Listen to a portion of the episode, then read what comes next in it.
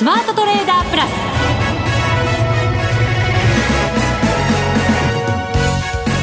全国のリスナーの皆さんこんにちは。内田まさです。この時間はザ・スマートトレーダープラスをお送りしていきます。この方をご紹介しましょう。国際テクニカルアナリスト、福永博之さんです。こんにちは。よろしくお願いします。よろしくお願いします。はい。さて、日経平均株価今日は反落となりました。132円23銭安、21,151円14銭で終わっています。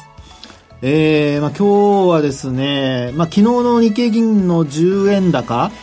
と比較しますと、まあやはりちょっと下げ幅が非常に大きくてですね、えー、まあ、特にトピックスは3日続落という形になってますので、まあ、あ流れとしましてはやはりこれまで皆さんにお話ししていた、まあ、トピックスのその先行指標としての、まあ、動きというんでしょうかね。まあ、そのあたりが今日もですね、結果的には、あの、強調されたような、けあの、形になっていてですね。はい、で、残念なことに、昨日、えー、トピックスは5日移動平均線を割り込み、はい、日経平均株価の方は5日移動平均線上を維持していたんですけども、まあ残念なことにというのはここからなんですが、まあ今日、あの、5日移動平均線を日経平均株価下回って終えてしまっていると。いう状況なんですよね。なるほど。はい、そうすると、テクニカル上でもちょっと嫌な感じだぞというのが現れてきていると。えーまあ、特にあの5日線を下回ったことによってですね今、あの日足で、まあ、大体あの主要な移動平均線というと、まあ、3本ないしは4本ですよね。で、そのすべてを、例えば5日もそうですし、25、75、あと200日。はい。で、25と200日に関しましては、だいぶその上にあるんですけど。なんか、はるか彼方になってきちゃった感じがありますね。そうですよね。で、あと、75日移動平均線。はい、これがですね、まあ、後ほど詳しくお話しますが実は今日で下向きに変わったんですよ。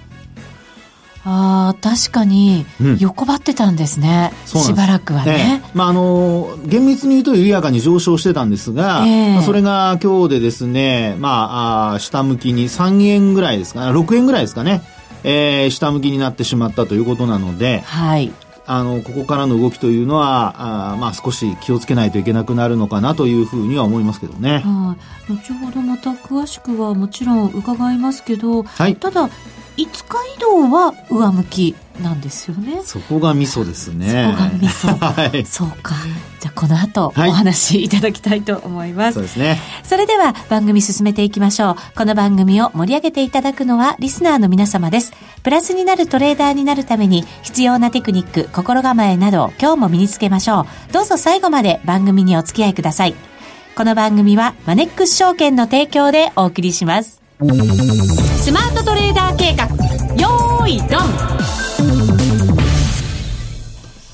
さあ、それでは改めて日経平均株価大引け132円23銭安21,151円14銭反落となりました。トピックスは先ほど福永さんからもありましたが3日続落となりましてマイナス5.63ポイント1540.58ポイントで終わっています。はい。日経平均も反落とは言いながら昨日当円高でしかも高値から見ると随分伸び悩んで終わってましたので、はい、やっぱりあんまりじゃあ良くない。いや、あんまりではないですよね。良くないなという感じですね。ねあの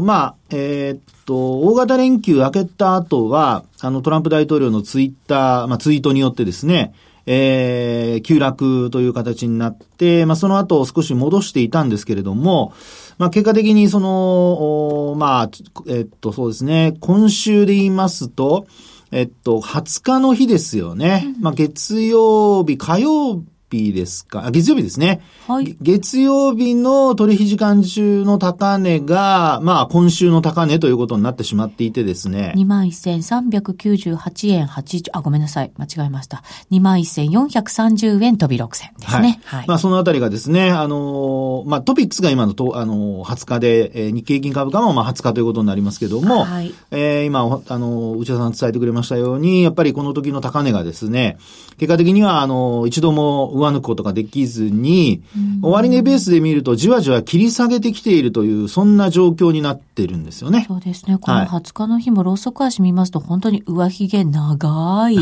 形で、上値本当に重かったなっていう感じですもんね。そうですよね。で、あの、まあ、月曜日、特にあの、まあ、先週末の高値を抜いたことがですね、はい、まあ、取引時間中は、やはりあの、プラス材料としてこう捉えられていたとは思うんですよね。あの、5日線も上向きに変わったとこですし、えー、前週末の高値も上回ってきたっていうところでしたから、まあ流れとしては、あの、上昇トレンドが続く。で、あと、引けにかけて株価戻してくれると、まあ火曜日以降のですね、えー、75日線上抜けというところにも、まあ期待が集まるっていうところだったんですけども、はい、まあ結果的にはですね、75日線を、あの、上抜くことができずに、まあ昨日もそうだったんですが、あの、結果的には押し返されて終えていると。そうですね。はい。で、あと、ちょっと細かいこと言うようですが、先ほどの内田さんが、あの、指摘していた、5日移動平均線の向きなんですけどね。そうですよね。ここがミソだっておっしゃいました。そうなんですね。オープニングのところで。えー、はい。で、これあの、先週のですね、えっ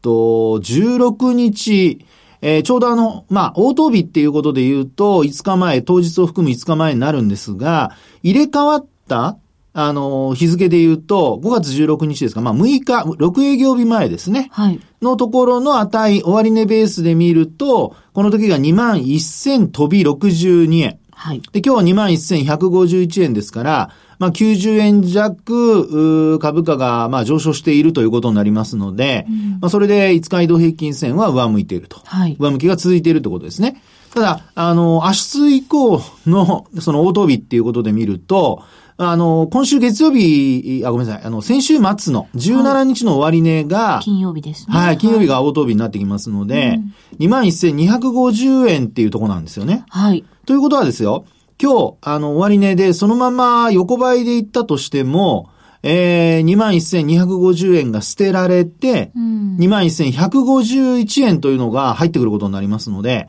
100円ほど、まあ、値下がりするわけですよね。そうするとどうなんですかね？向き的には横ばいぐらいの雰囲気になってくるんですか？いえいえいえ、もう下向きに変わります。はい。というのは、あの、100円分を5で割りますよね。5日移動平均なので。はい。そうすると、まあ、あのー、20円。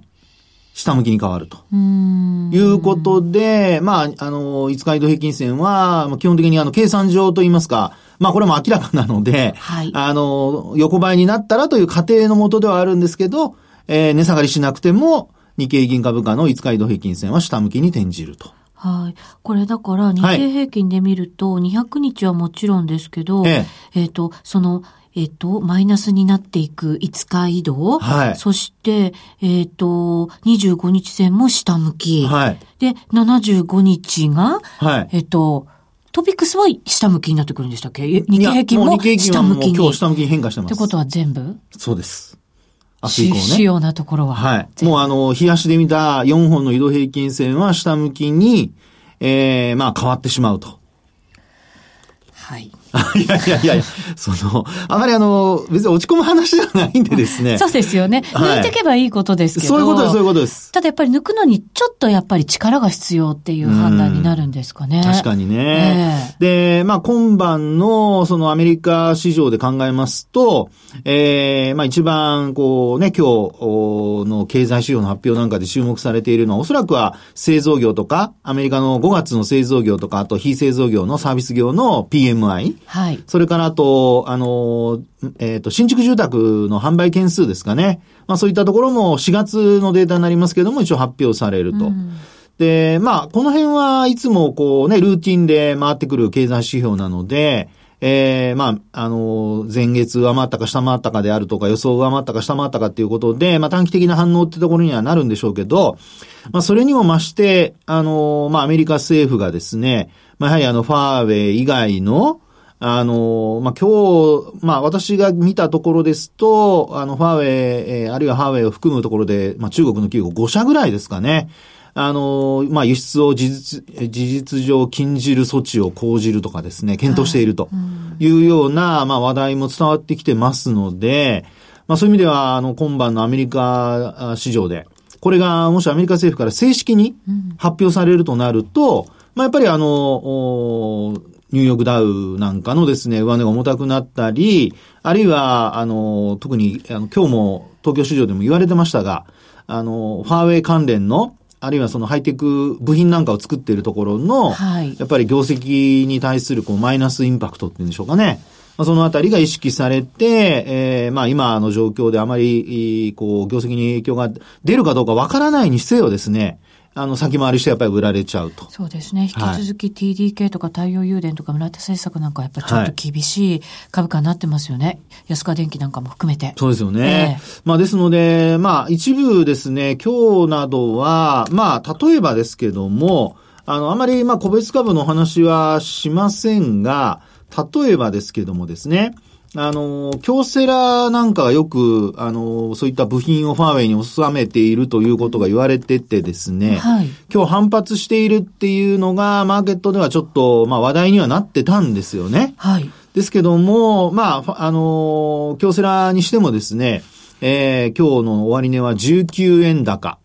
で、あの、商いに関しては若干増えてはいるんですけれども、あの、株価の水準で見ると、まだ、あの、移動平均線というところで見れば、まあ、5日移動平均線を下回った状態、25日線も下回った状態のままなので、えー、やはり、あの、本格的にですね、まあ、高値圏にあるので、まだ、あの、他の銘柄とは違うんですけどもね、えー、できれば、まあ、25日や5日を上回って、えー、もう一度、4月26日がこれ7255円という高値になってますから、まあ、そのあたりに接近するような、まあ、動きが出てくると、多少、やっぱり他の銘柄にもですね、えー、買いが入ってくるっていう、その関連銘柄ですよね。はい、えー、入ってくるってことも期待できるのかなというふうに思いますが、まあ、あの、そういった、あ少しこう、なんか重箱の隅をつつくように個別銘柄見ながらですね、あのー、センチメントを図らなきゃいけないというような、そういう、まあ、状況だっていうことを、まあ、今日のそういう解説なんかを聞いて、あるいは見ているとですね、えー、結構やっぱり皆さん、相当、あのー、やっぱり部品関連とかですね、ファーウェイ関連っていうところに警戒してるんだなっていうところはよく、あのー、分かったかなっていうところだと思いますけどもね。うそうですね。はい。一応 G20 あたりでは、トランプ大統領と中国の習近平さんが、はい、まあ会談を行うのではないかというようなね、見方もある中で、少しはやっぱりこう期待感もね、うん、生まれてはいいんじゃないかなと、生まれてもいいんじゃないかなと。はい思ったりもするんですけど、なかなかやっぱり今の状況ではそこまでは考えられてないマーケットは、ちょっとそれを、よりももっと悪化の方を判断してるっていうことになるわけですね。ねえ。まあそもそもですよ、あの、4月大型連休入る前までのところで、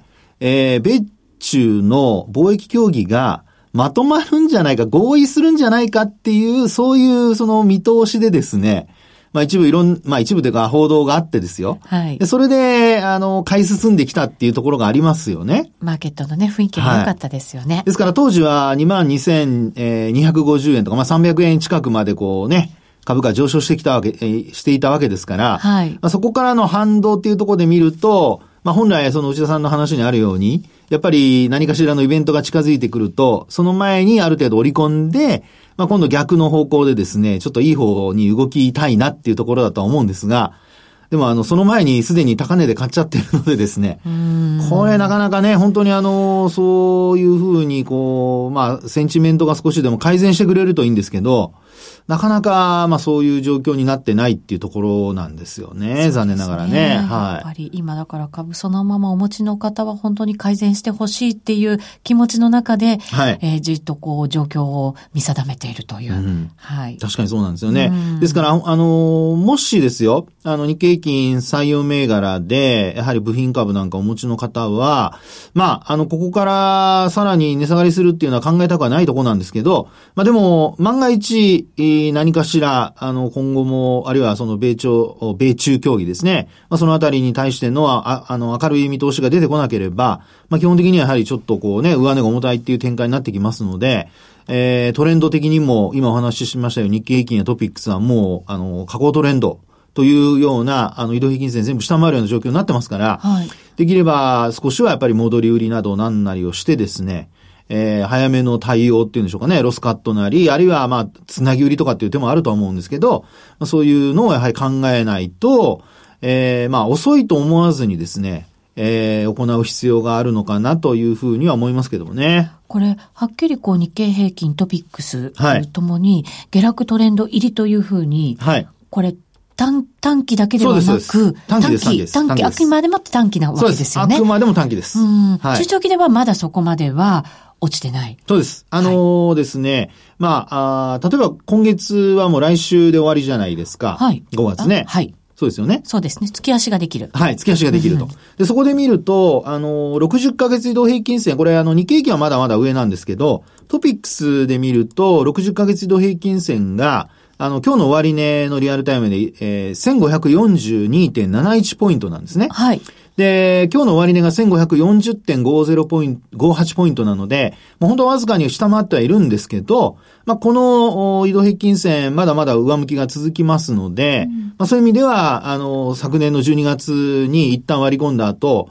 あの、今年の1月にはもう、あの、上回って戻してきたわけですよね。はい。ですから、あの、仮にこう、わずかに下回る場面があっても、まあ、あの、6月以降戻せれば、上向きが続いている間に戻せればですね、逆に言うと押し目買いのチャンスっていうことにもなるわけですよね。はい。ですから、長期のトレンドは、基本的にはまだ上向きだというふうに考える必要があるのと、あとは、やはりあの、これから、その、先ほどの内田さんの話にありますように、やっぱり中長期で見た場合にですね、本当に業績に、あの、悪影響が出てくるのかどうか、まあ、これは、やはりあの、G20 もそうですし、あとは、あの、今週末は何と言ってもトランプ大統領が、はい。ね、えー、東京というか日本にお越しになりますから。そうですね。ねえ。えー、あんまりでも私、ここに、ここも東京のど真ん中にあるあのね、ビルですけど、限界体制という感じが印象なかったんですけどね、明日、明後日ですけども。そうですよね。もうそろそろね。ええねえ、だからちょっと前にほら、ドローンが飛んでたとか、っていう話ありましたけど、はい。まあ、あの、何も起こらないとは思いますが、あのー、まあ、来日中ですよね。トランプ大統領が来日中、ええー、まあ、和やかな楽しい雰囲気を安倍総理は作っていただいて、はい。おもてなしの精神で、うん、そしてあの、明るい話題を、あの、終わった後に提供していただけるように。本当そうですね。はい。ちょっと頑張っていただきたいですね。はいはい、これ、月足で見た場合って、ええ、60の線、60ヶ月移動平均線というのはやっぱりすごく重要な線になるんですか？そうですね。これね、実はアベノミクス相場が始まってから、ええ、これあの、2012年の12月にですね、これあの、この60ヶ月移動平均線に接近して、はい、で、2013年の1月に上回ったんですよ。で、そこからですね、はい、あの、まあ、昨年の12月に割り込むまで、実は一度も下抜けてないんですね。そうですね。タッチしたところはありつつも。そうです、そうです、はい、で、あの、結果的に、その2ヶ月以上割り込んだっていうのはまだ一度もないわけですよ。はい。なので、あの、長期の上昇トレンドという意味では非常に、まあ、重要な、あまあ意味を持つ線ではないかということになりますから、はい。あの、2ヶ月続けてもし割り込むようなことになると、ちょっと、注意が必要ってことにはなるでしょうね。今、だいたい19,440円ぐらいのところを走っているのが、はい。その60ヶ月線。そうですね。はい、あの、私が今お伝えしたのは、あの、あれです、トピックスでしたけども、はい。あの、日経平均株価の方は、まあ、あの、タッチしただけで一度も割り込んでませんからね。そうですよね。はい、60ヶ月はね。はい、そうですね。はい。そうすると、でも、イコールそのあたりまでの調整はあるかもしれないっていう判断にもなるんですか？あのー、どうなんでしょうね。そうですね。うん、あのー、まあ、短期的な下降トレンドに入っているってことになると、これが続くとなれば、やはり60ヶ月移動平均線あたりまでの下落というのは、こう考えられるので、はい、まあ、2万円割れっていう、まあ、先ほどもお茶さん伝えてくれましたけど、19,442円ですか、うん、まあ、そのあたりまでの、あの下落、ないしは、まあ、最悪それを若干割り込むと。はい。いうことも考えられるかなっていうのは警戒しておいた方がいいと思います。はい、わかりました。はい。以上、スマートトレーダー計画、用意ドンでした。日本株投資をお楽しみの皆様。今注目のアメリカへ投資してみませんか？米国株に興味はあるけど、英語だし、知らない企業も多いし、なんだか難しそうだなと思っている方。実はそうではありません。米国株は1株から購入可能。株価は100ドル以下の銘柄が多く、1万円もあればあなたも米国企業の株主に。少額から投資でき、始めやすいのが米国株の特徴なんです。多くの企業では、配当は3ヶ月ごとに支払われ、配当金をもらえる楽しみがたくさん。最近は日本でもサービス展開しているアメリカ企業が増えており、日本人にも身近になったことで、米国株投資を始める方が増えています。マネック証券の米国株取引サービスはお得がいっぱい。取引手数料は業界最安水準の税抜きで約定金額の0.45%、業界最安水準の1取引あたり最低5ドルから、特定口座にも対応しており、厳選徴収を選択すれば確定申告は不要。取扱銘柄数はオンライン業界最多の3000銘柄帳。さらにさらに、米国株を初めてお取引されるお客様は、最初の20日間限定で、取引手数料を最大3万円までキャッシュバック。米国株なら、マネックス証券。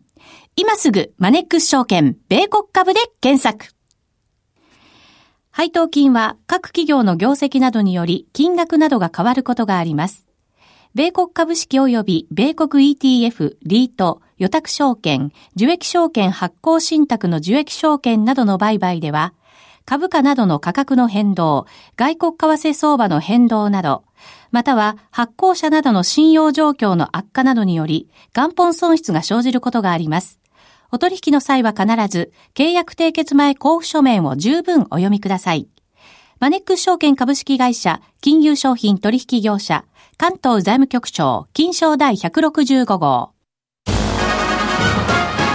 スマートトレーダープラス。今週のハイライト。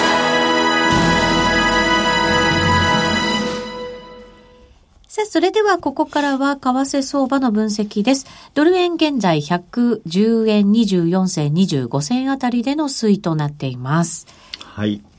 えー、ちょっとですね、ドル円も、あのー、上昇、まあドルの上昇ですよね。はい。まあこれが、まあ昨日あたりからの一服という流れになってるんですけど。ここ2日間ぐらいは陰線な感じでね、はい、ちょっとだれた感じになってますね。そうですね。すねえあと、あのー、まあトレンドでよく、あの、使う移動平均線の、まあ期間で見ると、あの、まあ、20日とか、まあ、21日とかを皆さん使ってらっしゃると思うんですが、まあ、私は20日で見てるんですけど、20日の移動平均線見ると本当に、えー、昨日、おとといですかね、火曜日のところあたりのところで、まあ、押し返されてですね、はい。えー、昨日水曜日、そして今日木曜日と、うん、もうじりじりとですね、高値が切り下がって、で、安値も切り下がるっていう流れになってきてるんですよね。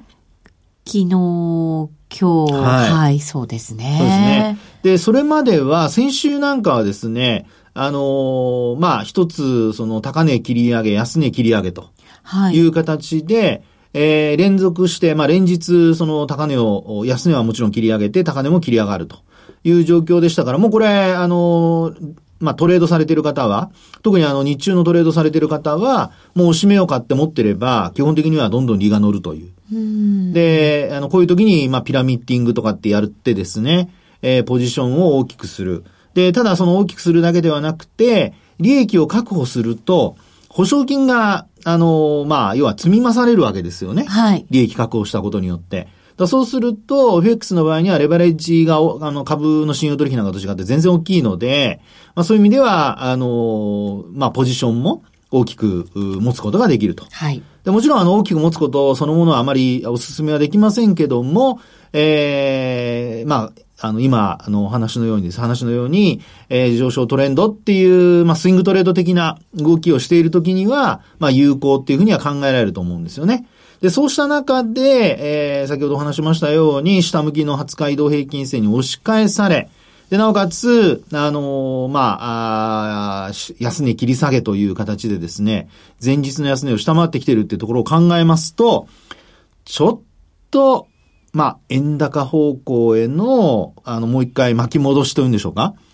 下降トレンドになったとかそういうんではなくて、基本その、まあ戻りが一旦一服してですね。はい。それで、えー、もう一回下にこう触れるような、まあ、要は試しに行くような、まあそんな動きなのかなというところだと思うんですけどね。あの、戻り歩調で上昇トレンド来て、はい、一旦まあ大体の目処のところまで来れば、はい、まあ何日間か調整するってことももちろんあるわけじゃないですか。しかも昨日の値動きも今日の今までのところでも、それほど大きな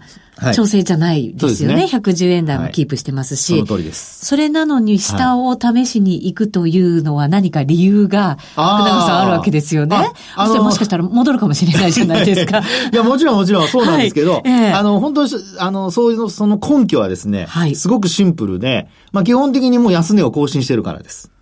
それだけ？それだけ。それだけ。それだけ。だから、あの、聞いてらっしゃる方も業種抜けされたかもしれませんけど。え、それでいいの？っていう感じが。もう、もう本当それだけです。まあ、あと、あえて言えば、まあ、20日移動平均線下向いてますけどね。ちょ、ちょこっとね。はい。ですから本当それだけですね。でね、まあ、あとそれからその、付け加えればいろんなものが付け加わるんですが、あの、根拠の大きな根拠としてはそれなんですけど、はい、もう一つは、例えばですけど、あの、ボリンジャーバンドとかを見ていただくと、あの、例えばマイナス1シグマとかマイナス2シグマを見るとですね、あの、角度。はい。上向きの角度とか横、まあ、要はですね、内側に集まってきている場合、えー、ボリンジャーバンドのその角度っていうのを私はよく見るんですけど、あの、マイナス1シグマってほぼ横ばい。そうですね。ええで、ちょっとあの手元で厳密に値を見ることができないので、ちょっとあの横ばいというふうにあえてちょっとぼかしてお話しますが、まあ皆さんはぜひ確認をしていただきたいんですね、前日比で。で、あともう一つ、あの、マイナス2シグマの方はこれ上向きです。はい。はい。なのでですね、これ見ると、実際に、まあ言ってみれば、その、えー、ちょっとした値幅が発生すると、マイナス1シグマは横ばいからすぐ下向きに広がる可能性ありますし、で、マイナス2シグマも、上昇角度がすごく緩やかなので、これも、あの、値幅が出ると、あの、一気に、あるいは、こう、じわじわと下がってくると、えー、上昇角度が全然、こう、急角度にならずに、はい。えー、外向きにこう、変わっちゃったりとか。そうすると、じゃあ、はい、まあ、為替ですか、相場ですからどっちに行くかはっきりはわかりませんけど、はい、下に行った方が、大きな値幅が出やすいっていうような、